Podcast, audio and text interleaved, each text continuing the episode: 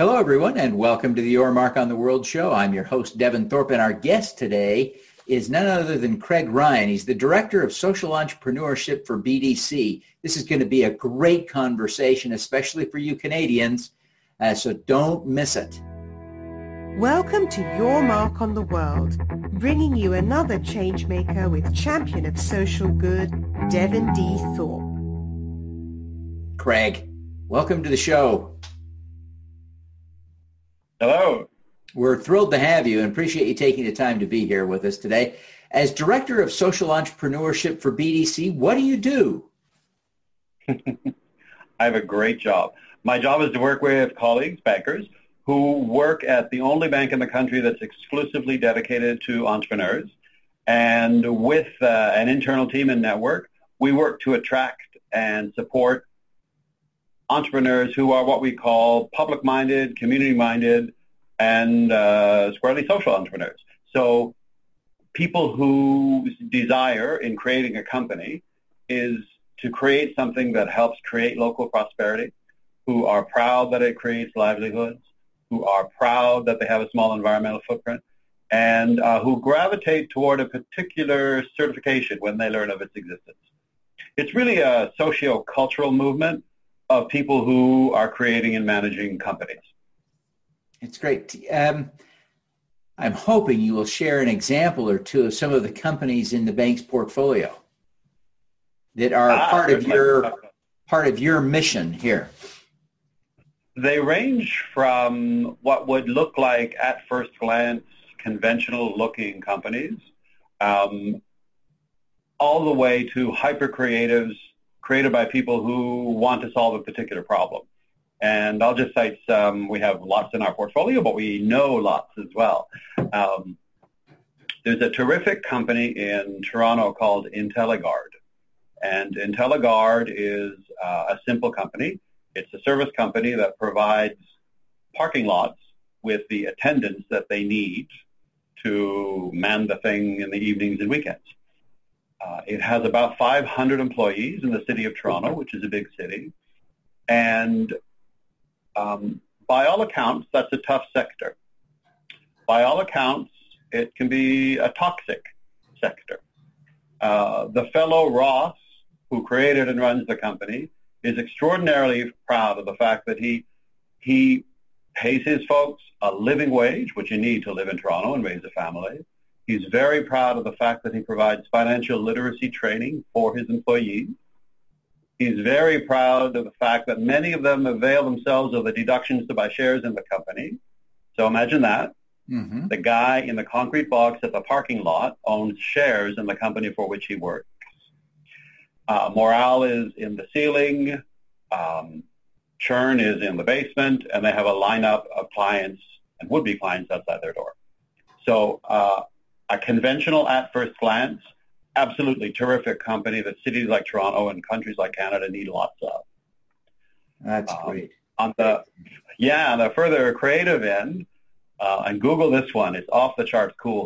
It's called Seven Virtues, created by a woman who sources plants in Afghanistan from people who want to get off opium, and she makes wonderful perfumes and related products, and sells them through a company uh, called The Bay, which is a huge chain here in Canada. Um, Seven Virtues. It's a profitable, nationwide present company created by a woman who wanted to help people in Afghanistan who wanted to create some local prosperity that wasn't reliant on opium. Oh, it's hard to beat that, huh? Yeah. Wow. And it's working. Yeah, that's great. We love it when that works. We love it when that works. So uh, what kinds of services does your bank offer to social entrepreneurs? I, I imagine loans and checking accounts. Yeah, yeah. The, um, the reflex in most of the banking world and some of the business world is that entrepreneurs like the two I've just mentioned, or social entrepreneurs, are an exotic breed that need different things. And also that they're decision to create a broad value and pay employees well, for example, means that they are delaying profitability or eroding profitability in some way, and that somehow they're weaker businesses. Um, we're a bank, and our opposite has been, uh, sorry, our experience has been the exact opposite. They are just like every other company. They are as robust as every other company. They're as profitable as every other company. Those who certify as a B Corp tend to be better managed, in fact. And so what this means is that what we offer our social entrepreneurs is exactly what we offer everybody else. No different terms, no special services, no special favors. These businesses, these entrepreneurs, are just as rigorous and just as successful as any other conventional business. And I think that's really powerful. It is. It is tremendously yeah. powerful. So uh, B D C itself is a B Corp, right? That's right. Yeah, we've been certified for about five years now, and we are smack in the middle of our recertification.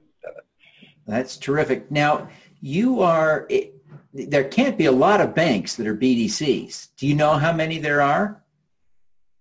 Uh, there aren't. There are a handful of um, triple bottom line banks in the U S and Europe who have certified. And here in Canada, we've seen the recent arrival of credit unions, smaller regional credit unions who are joining the B Corp movement. And um, it's exciting to see. It's exciting to see parts of the finance sector um, rediscover with a new vigor its purpose in the marketplace and in society. And, and that's to help the people who are creating and growing the companies that help give us the local and the national prosperity that we need. Sure. It's um, yeah, yeah, it's, it's not complex, really. Yes, I can imagine. So, uh, Craig, how long have you been with the bank now? I've been with B D C for nine years now. And your your career is wide-ranging. So, so you have a Master's of Public Administration from Harvard. Uh, you've done international development work. Tell us a little bit about your background before the bank. Sure, sure. I had um, the early part of my career was spent um, working with uh, civil society organizations in international development uh, in South America and Eastern Europe and the Middle East. I then went into public policy. So I worked as a policy advisor to um, ministers in our uh, government system responsible for the environment and uh, international development, as well as a, another range of issues. And then I reinvented myself as a corporate uh, social responsibility advisor with clients mostly in the energy and pharma sector, so larger firms. And uh, then I discovered B D C. And that career evolution wasn't plotted out ahead of time. It's, it was an evolution that when you look back on, you see a spinal column, but wasn't planned. Um, What I learned in the public sector was that if people and private sector forces aren't helping you bring about what we'd call a, a broader societal goal, um, it's really not helpful. And when private sectors are pushing in the wrong direction, it's damn unhelpful. Um, what I learned when I worked as a C S R advisor to large firms is that usually those efforts are superficial and cosmetic because the purpose of the multinational firm in question is um, shareholder value, deified, calculated, and extracted every quarter. Right. And so that's why we, I personally, and we B D C, have left the mainstream C S R world, and um, our thinking is very clear on this now. If it isn't hardwired into your company purpose, you're wasting your time.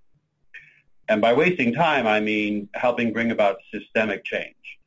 If you do traditional stuff in a company, it's it's sure that you can have a real impact in the lives of some real people and, and do meaningful things. Um, what I'm interested, though, is is a broader systemic change, a greater private sector contribution to a thriving society and an environment that'll be here two generations from now. And what I learned when I started working at B D C was that a great many of the people creating these companies are usually in effect obliged to adopt a corporate form that makes an abstraction of them as a citizen and a person and turns them into a one-note machine, which is shareholder value calculated and extracted every three months. When that is not how many, many people think and many, many people want to be and act. So the appeal of the B Corp movement was, well, one, its comprehensiveness. It's more comprehensive than most business certifications. But most powerfully is it doesn't fuss with anything that's cosmetic. If you do not put the broader societal value creation into your company purpose, which dictates activity, which dictates strategy, well, then you can't certify. And what I see when I look at people like who run Ross, who runs IntelliGuard, or Barb, who runs Seven Virtues, is people who are very B Corp-ish in their thinking, and when they discover their certifi- certification, they say, wow, it's comprehensive and broad-minded, like I try to run my company, and, and that's me, that's my tribe. I define my company by its purpose, and my purpose is broader, and if you bankers have trouble getting your head around how I don't match your theory, well, maybe you should change your theory. It's really, um, it's uh, it's a really simple thing. Purpose. Terrific. What is the most important lesson you've learned over your career? Ooh, learned a lot. I am only allowed one. We only have time for one. Open-minded intellectual humility. I've shoehorned two in there. Um, Tell me about the. That. I, yeah, the. It's interesting. It's it's fresh in my mind because of conversations I've just had a few days ago. Uh, we B D C are about ready to confirm financing support for people at a particular organization. I'm not at liberty to speak about it, but every time one of my colleagues learns about the fire, they call me and they say, wow, this is really interesting. What on earth is it? And I explain it, and it smiles all around, and it's approving, and we're going to proceed. And what I learned was, you know, if you want to be an innovative bank, you don't really have to be that innovative yourself. You just have to be open-minded, and it will walk through the door. Like, I would never have had the idea to to do what Barb did at Seven Virtues. And we're constantly meeting people whose proposals make us blink, and we learn to be polite and say, what? You're going to do what? And very, very often it's successful. And so it's really important to, especially if you're a banker, shut up and keep your mind open. And the creatives and the innovatives will walk through the door. Fantastic. As you look back on your career, uh, you've done some remarkable things. You're doing great things now. Uh, why? What What was it that motivated you in your own personal heart? What What's your connection to all of this good? Ah. You know, I had an answer prepared for that question, and as I hear you re-ask it in person, I'm um, uh, I'm brought deeper. Um, what motivated me to chuck C S R and turn toward the B Corp world was learning that it it was a weak approach based on a flawed theoretical premise, and so that's why we're a B Corp for now. But what motivates me as a person, I, I think it was. Uh, the power of experiences and other people in formative years. Uh, I have an aunt, now deceased, who was an activist, go-getter, Catholic nun. Wonderful, wonderful woman. Marie, my dad's sister. Uh, when I was very young, backpacking in Ecuador, was approached by a child in the city looking at me eat my lunch. It was clear the child was hungry. And I had no idea how hungry, because when I handed the child a banana, seven years old, or seven or eight years old, a young child, in their desperate hunger, they grabbed the banana and started to eat it without peeling it. And I can remember standard issue, middle class spoiled brat North American, thinking, wow, I in the genetic lottery of life, I really lucked out. And so when I see people like Ross at IntelliGuard or Barb at the Seven Virtues um, creating real value and real opportunity for real live human beings, all I can do is applaud, and all I can do is say, if we're a bank dedicated exclusively to entrepreneurs, it must include them, and our job is to try and help them. So that's why we do it. That's fantastic. Craig, what is your superpower? Now, this one I thought about.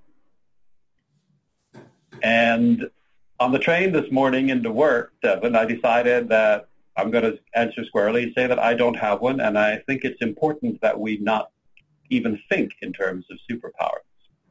I'm talking to you today, and you're in the United States, of course, and so in your country, you recently celebrated Martin Luther King's birthday. As it happens, I've studied and been immersed, or not immersed, but studied a bit Martin Luther King's life, and what I know from his life is that years or decades later, he's on the pedestal. He's the cultural icon, but Mister King was smart enough to realize that it takes an army of people. And so he had a team of advisors and a well-run network of people who were motivated and organized. And I believe it was him who said, people are moved by ideals or only moved by other people who have ideals.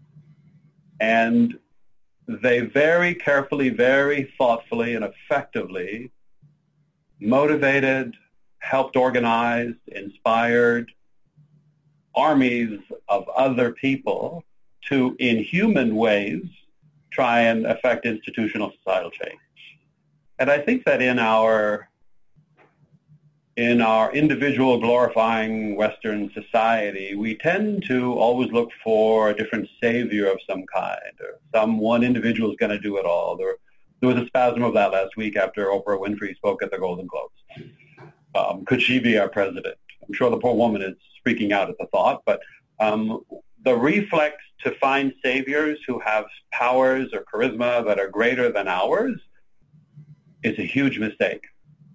We shouldn't look for that. We should create it in ourselves. And we should organize others and create a change that survives our exit. Even if it's only incrementally better, it's better.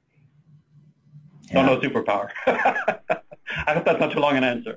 Well, Craig, I really appreciate you taking the time to be with us today. I, before you go, would you take just a minute and tell people how they can uh, learn more about B D C and the social entrepreneurship programs there and how they can connect with you personally? Oh, really, really easy. Um, just remember w w w dot b d c dot c a. That's our website, and you'll find everything you need to know there.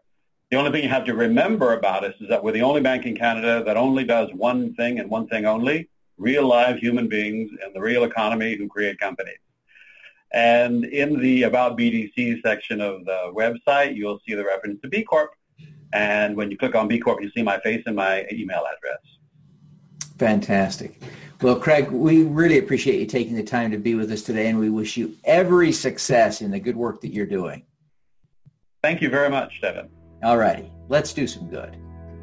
Thank you for listening. This podcast was recorded via Google Hangouts on Air and is available at youtube.com forward slash Devin Thorpe. Subscribe to this podcast on Stitcher or iTunes by searching for Your Mark on the World.